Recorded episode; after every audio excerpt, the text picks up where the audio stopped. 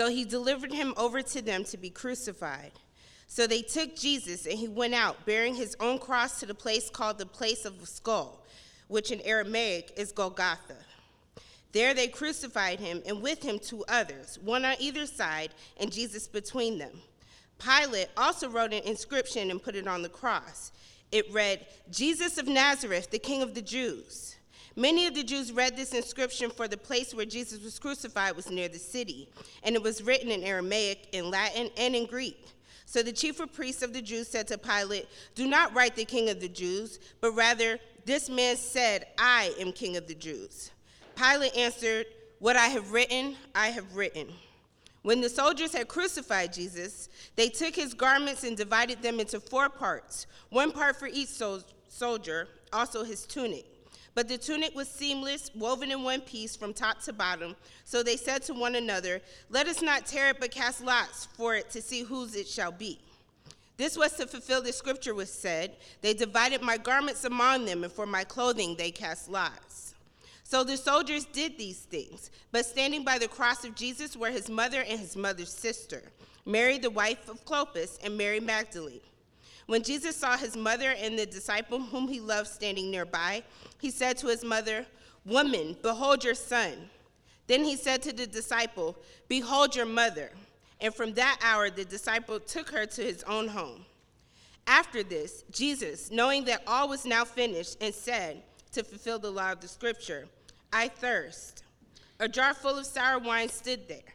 So they put a sponge full of sour wine to a hyssop branch and held it to his mouth. When Jesus had received the sour wine, he said, It is finished. And he bowed his head and gave up his spirit. May the Lord add a blessing to the reading and the hearing of his word.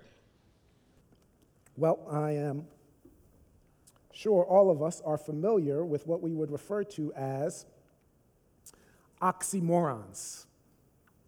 Oxymorons.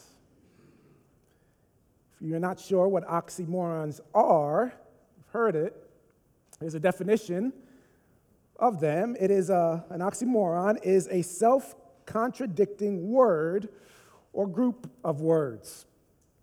Here are some examples for you. If you have not heard them, or perhaps maybe you will hear some of them and be like, oh, that's an oxymoron. Good news, or excuse me, I should say, old news. Old news. Old news. How can old, it'd be old and new at the same time. Old news, right? Bittersweet. How can something be both bitter and sweet? Civil war. It's an oxymoron. Jumbo shrimp. right? Funny one, jumbo shrimp. Uh, plastic silverware. You'll get it. Plastic silverware. Okay, just take some time. Some of it, some of us are a little slower. This one, uh, this one we use quite a bit working vacation, right? We all need to repent of that one, right? All of these phrases leave us scratching our heads a little bit, wondering how these contradicting words can be used together. There is no denying that uh, these oxymoronic statements seem strange and are sometimes comedic. But it's hard to deny how perfectly they convey or describe a situation or circumstance or, or thing. Bittersweet, the wine that we partake. It's both bitter and it's sweet. It just, it just captures the essence of it. Now, while these oxymorons leave us uh, perplexed, there is one phrase that we use that would have left the ancient world dumbfounded.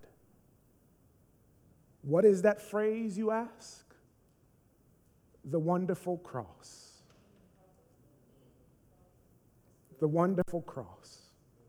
We hear that phrase and rejoice. We read it or hear those words and don't even think twice about it. You, you just heard what Brad said that, that in Georgia, they, they have images of crosses everywhere. They cross their heart, not even giving any thought to what it even means.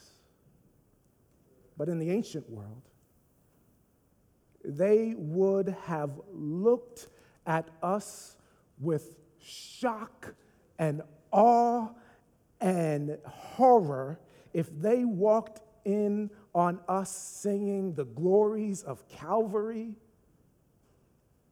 or at the cross. To be fair, we look we are looking back at the cross and have the revelation of the scriptures. We are also those who look at the cross on the other side of the resurrection. And therefore, the wonderful cross is not a perplexing, perplexing oxymoron, but it is an overwhelming comfort. It is a joy to us. Oh, oh, the wonderful cross, we sing. But before we can see the wonder of it, we must come to grips with and embrace the wretchedness of it. You can't read our text this morning without first seeing the wretched cross. Or, as the hymn writer penned, that old rugged cross.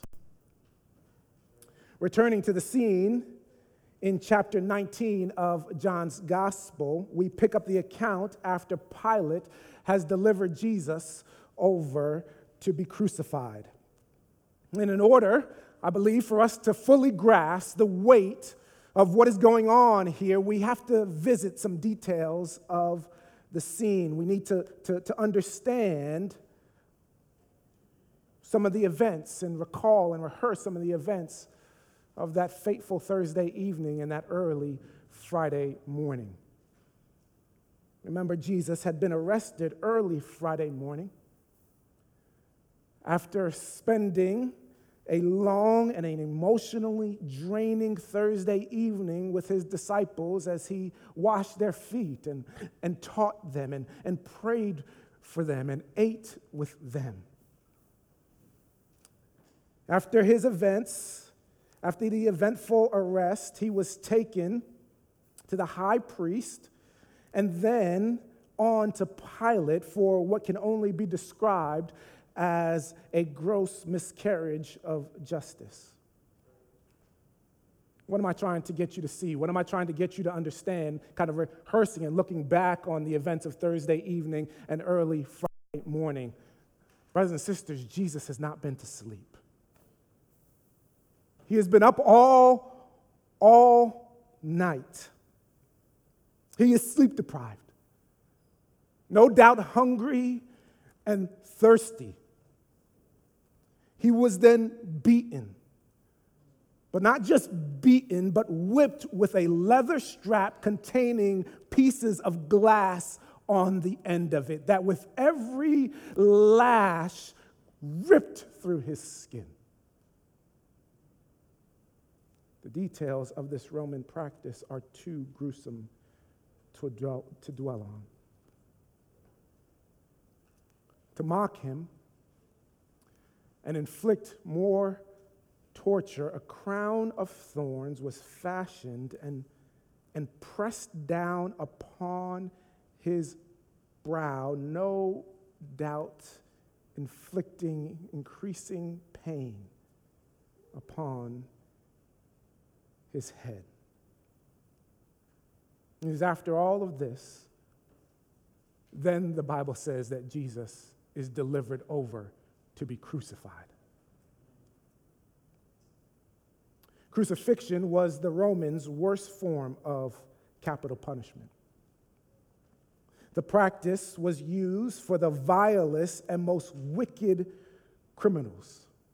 This form of torture was meant to inflict pain, agony, shame, and hopefully be so gruesome that it would deter others who sought to defy Roman law. The cross was not an object of celebration, it was an object of fear and torment. John tells us that after Jesus was delivered over to be crucified, the, the, the cross he was to be hung upon was, was placed upon his lacerated and bloodied back, and he was made to carry it to Golgotha, where he was to be put to death. We should also note that crucifixion was not a quick death.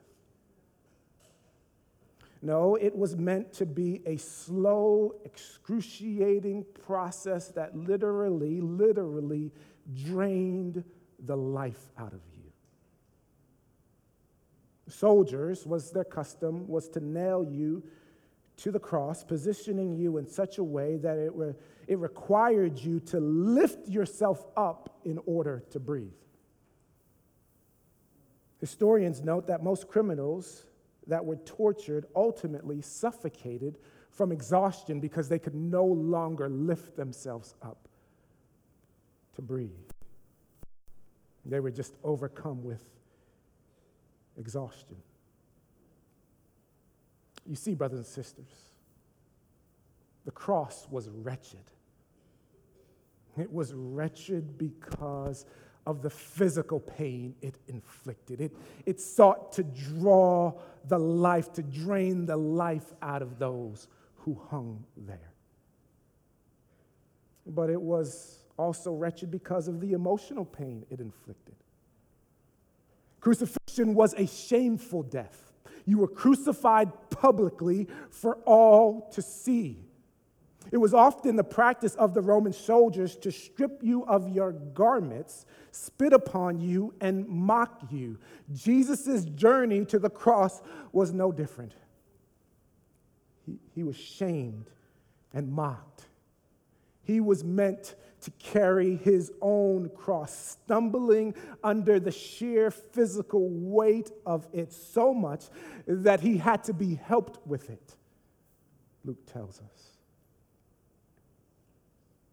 John, as do all the gospel writers, record that Pilate ordered a sign to be placed above Jesus that read, Jesus of Nazareth, King of the Jews. This was not uncommon. Criminals who were crucified on the cross were fashioned. There was often a sign placed above their head telling them, telling people of the crime that they had committed. For Jesus, his crime, according to Pilate, was that he was king of the Jews. Oh, he did this. He did this to mock Jesus, to, to get at and, and needle the, the, the Jews.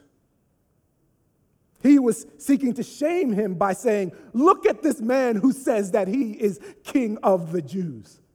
This bloodied, beaten man hanging here on a cross. Is he king? He's your king of the Jews?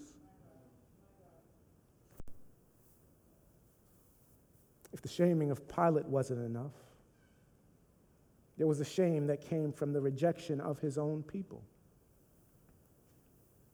After seeing the sign that, that Pilate put above Jesus, the high priest asked Pilate to change the sign to read instead, this man said he was king of the Jews. The high priest was wanting to make it clear to everyone who read it we reject this man. He is not our king. We want nothing to do with him. The insults, the mocking, and the rejection it was coming at Jesus this evening at a relentless. And the emotional agony that he was experiencing was at a fevered pitch.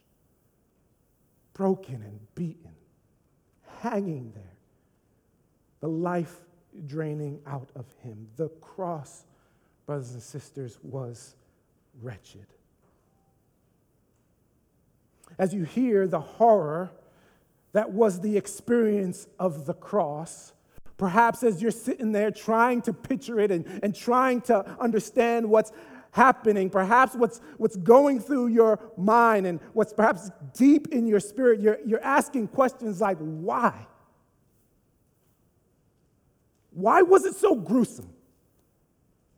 Why, why did it have to be so bad? Why the mocking? Why the beating? Why all the blood? Why the shame? Why the horror? Why did Jesus have to suffer like this? And, brothers and sisters, if those are the questions that are running through your mind and running through your heart, those are the right questions to be asking. Those are the emotions and the perplexing thoughts that should be running through your mind and soul. Because you and I, you understand, you and I must face and come to grips with the wretchedness of the cross. Because as we stand try of the crucifixion, the hope is that in seeing the awfulness of the cross, we would see the awfulness of our sin.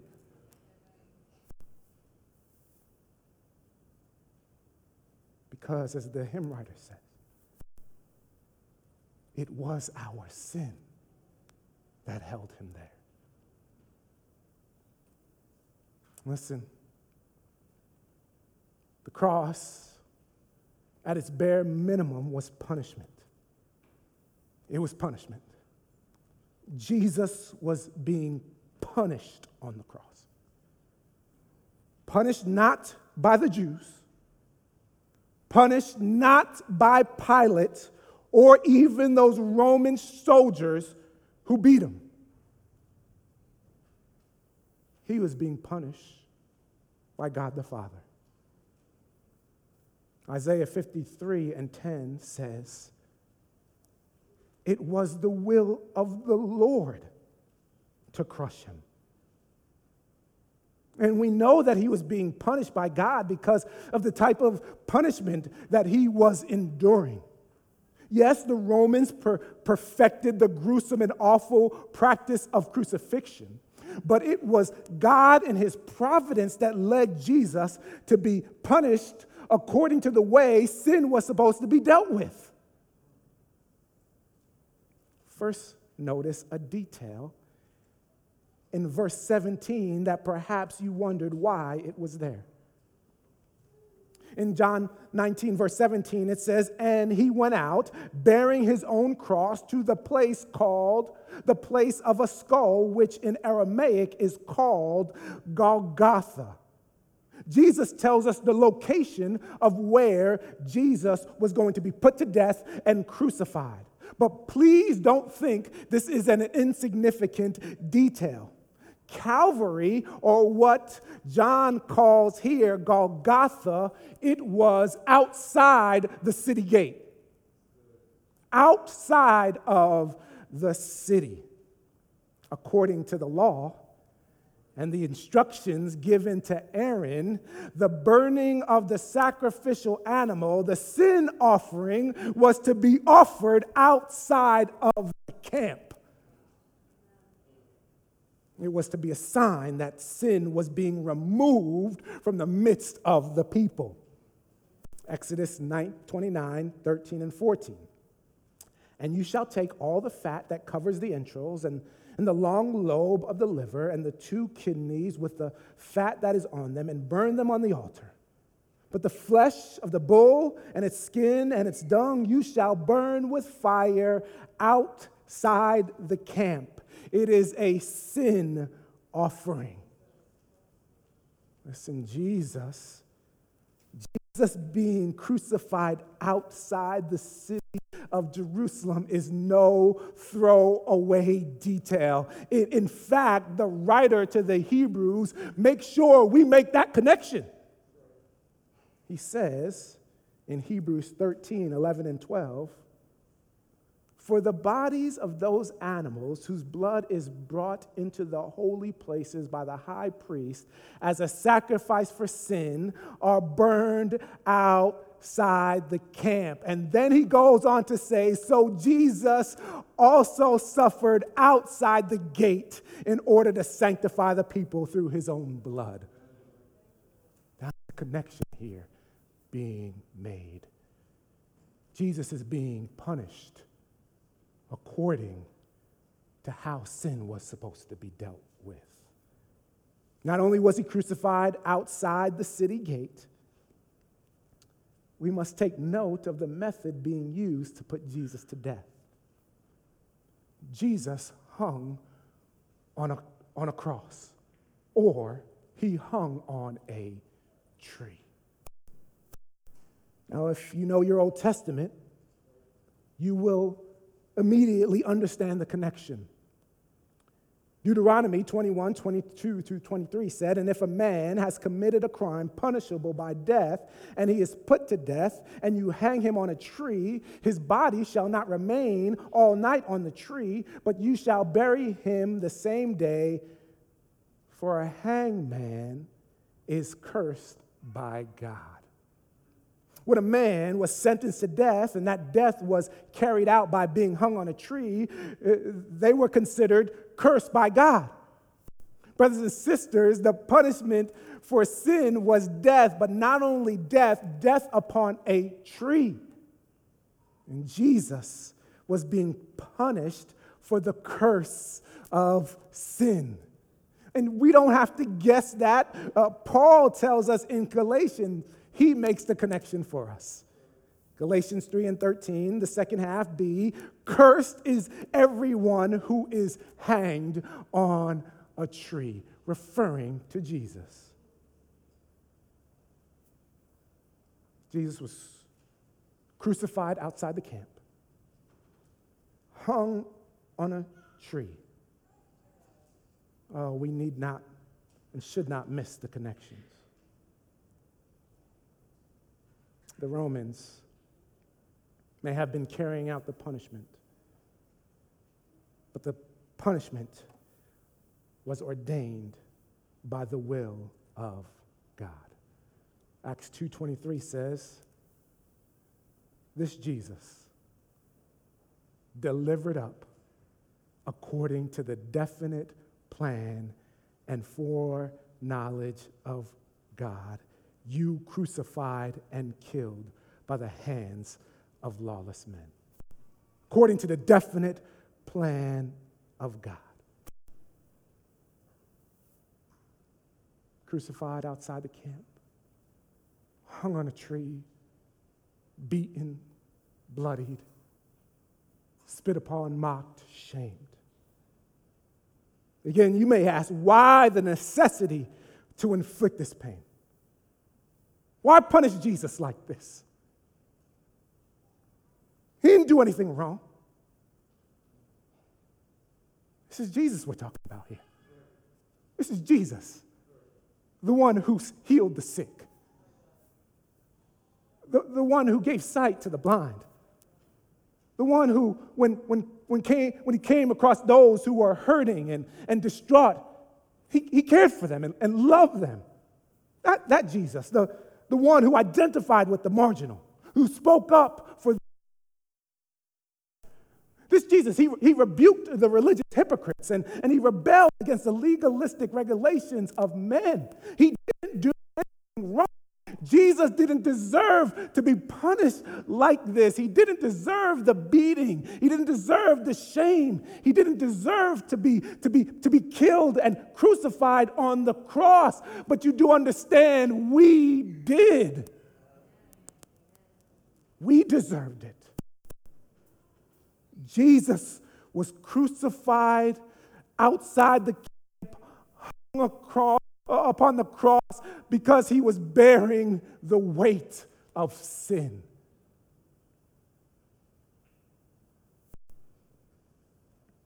He took on the, the transgressions. He took on the shame and the guilt of all God's people. And what he was receiving there, although it seems like uh, like it's too much. Seems like why he was receiving the just due for sin. Not his sin, your sin, and my sin. He was being punished for. The songwriter asks, Were you there when they crucified my Lord? Were you there? And, and you may be right in answering, no, no, I wasn't there. Liter- I mean, literally and physically, you were not there. You didn't see, you, didn't, you were not an eyewitness to the crucifixion of Jesus. But there is one thing you cannot argue with. If you are in Christ, your sin was there. It was there. Is there. The songwriter asks, Were you there? Your sin was there. All of it was there. That the lie you told, the outburst of anger, the greed and the, the lust, the impatience and the worry and the fear, the jealousy, the, the harsh words spoken, the disobedience, the pride Need I go on all of your sin, all of the sin you have ever committed, all of the sin that you will commit? It was there being nailed to the cross.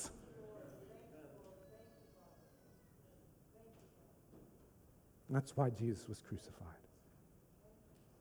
You now see why there had to be so much pain and agony on the cross, your sin and my sin and the sin of every child of God who has ever lived and will live.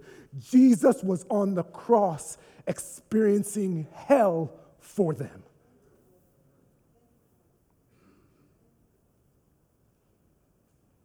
That's what we mean when we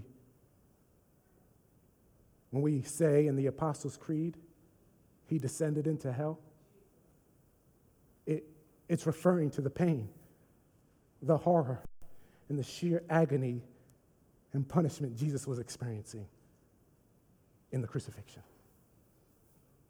All the punishment received in hell for the sin of God's people was being poured out on Jesus as he hung on the cross. It was a wretched, wretched cross. But it had to be so that we could see it as a wonderful cross. As a wonderful cross. Oh, you hear about the horrors of Calvary and you are perplexed trying to figure out how it could be so wonderful. How could you put those two words together? They seem to be contradicting statements. Wonderful cross out of after that description of the cross, how could that be so wonderful? How could we celebrate what took place on that evening? How could the, the cross be a symbol that brings now joy and, and peace and hope? Well, I believe our, our text gives us three reasons that prove it is right to see it as the wonderful cross. It is the wonderful cross because it is and it was the plan of God. One of the amazing revelations about the God of the scriptures is that God's plans are always good the, the comfort of God's sovereignty, which means that He is in control of all things, that He ordains whatever comes to pass. The comfort in that is knowing that God is good always, and He always does good. All His plans end in Him receiving maximum glory and ultimate good for His people. And nowhere is that more demonstrated than in the cross of Jesus. It was the will of the Father to crush him. Jesus was delivered up according to the foreordained plan of God, but what lawless men meant for evil, God meant for good. Because God's plan was through the wretched cross to save many. And you do understand that at no point did the plan change. At no point it deviated from before the foundation of the world, God determined to save a people through the death of his son. That was the plan from the very beginning, and that's how it was going to be. And John is an account, in his account of the crucifixion, highlights some details so that we know and see God was in control the whole time. This was his plan. The first detail is found in John 19, verse 23 through 24. When the soldiers, it says, had crucified Jesus, they took his garments and uh, divided them into four parts, one part for each soldier, also his tunic. But the tunic was seamless, woven in one piece from top to bottom. So they said to one another, Let us not tear it, but cast lots for it to see whose it shall be. This was to fulfill the scripture which says, They divided my garments among them, and for my clothes they cast lots. John quotes Psalm 22 to call attention to the fact that what was taking place had long been planned. This was going according to the plan of God. And just like when Jesus declared from the cross, I thirst, Jesus, Jesus uh, utters it in verse 28, that too is a reference to Psalm 22. John does not for one moment want us to think something was going awry in the plan of God. Listen, we make, we make plans. We make plans all the time, but it, and it's not uncommon for those plans to change or to go awry. Here's the, here's the comforting thought not God's plans don't ever do that. They don't ever go awry. His plans always come to fruition. And his, and his plan, Jesus would be our substitute on the cross. John is retelling, in his retelling of the account, is communicating all is going according to plan. Don't worry, this is according to plan. That is what according to Scripture means. It means God said it would happen, and now we are seeing what He said would happen happen. 1 Corinthians 15, 3 and 4 bears this out regarding the gospel, for I delivered to you as of first importance what I also received that Christ died for our sins in what? In accordance with the scriptures. That he was buried, that he was raised on the third day in accordance with the scriptures. It is the wonderful cross because according to God's because it's according to God's plan. But it's also a wonderful cross because on that cross was crucified a loving Savior a loving Savior. You know, it has been clearly, clearly, clearly demonstrated throughout our time in John's gospel that Jesus went to the cross willingly. He knew what the mission was, and he wasn't trying to duck the task at hand. But, but perhaps you're thinking that he simply went out of a sense of duty or, or out of rote obedience. That, that's a possibility, right? That it is possible to be obedient and do what you're supposed to do without love.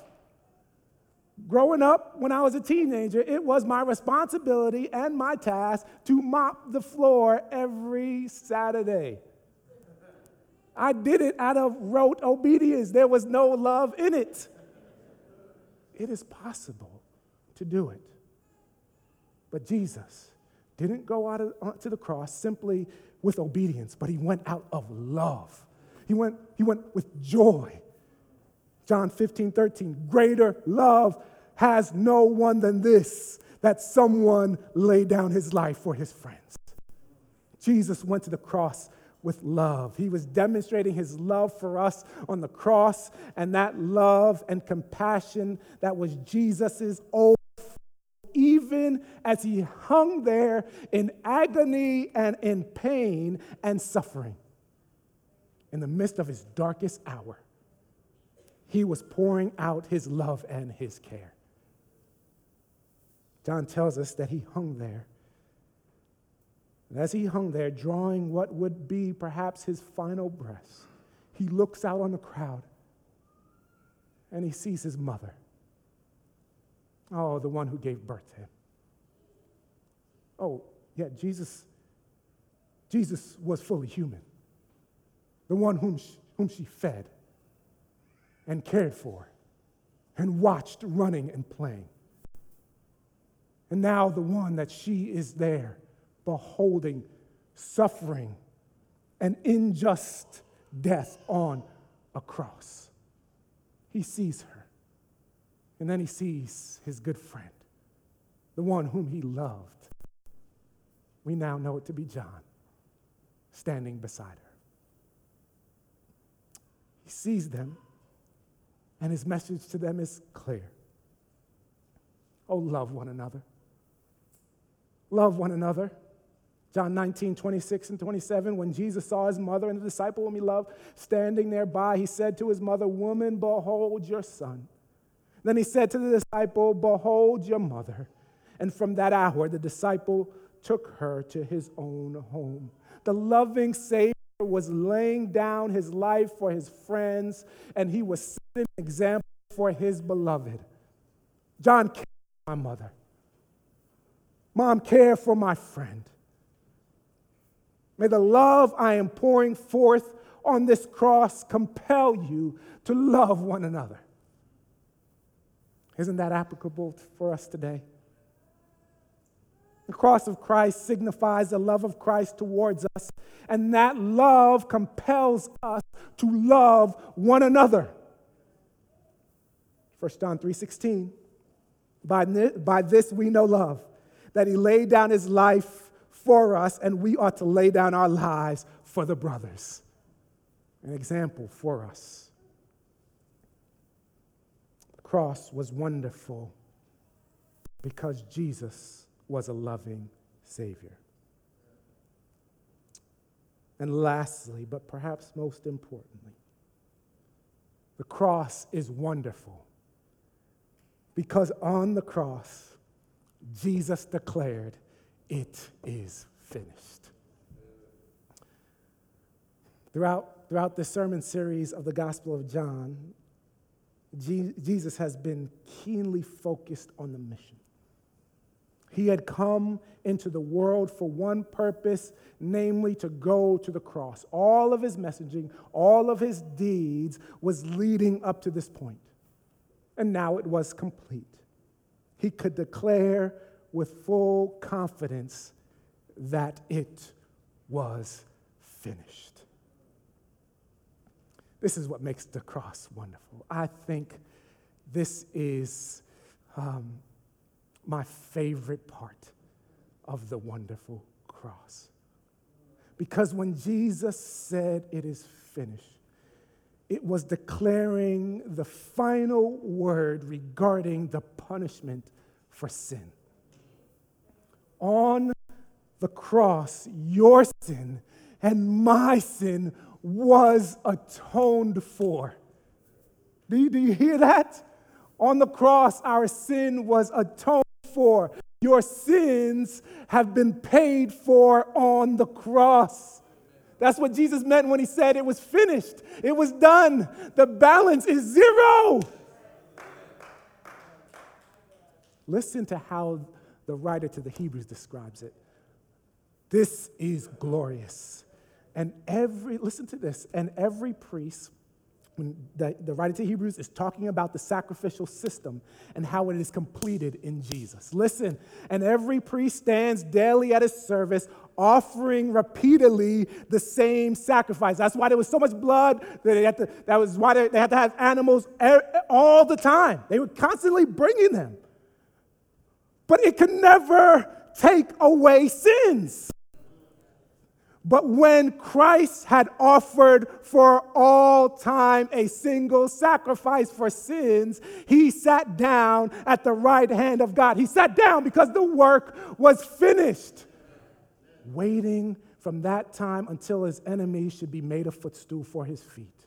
For by a single offering, he has perfected for all time those who are being sanctified. Brothers and sisters, that is the wonder of the cross. Every, every sin has been covered. Jesus on the cross took away your sin. You say he took away all of it? He took away all of it. Yes. Yes, even that sin that no one knows about, the sin that you only know about, that, that haunts you, that, that keeps you up at night, that keeps telling you that you're guilty and that Jesus doesn't love you, He took that one away too.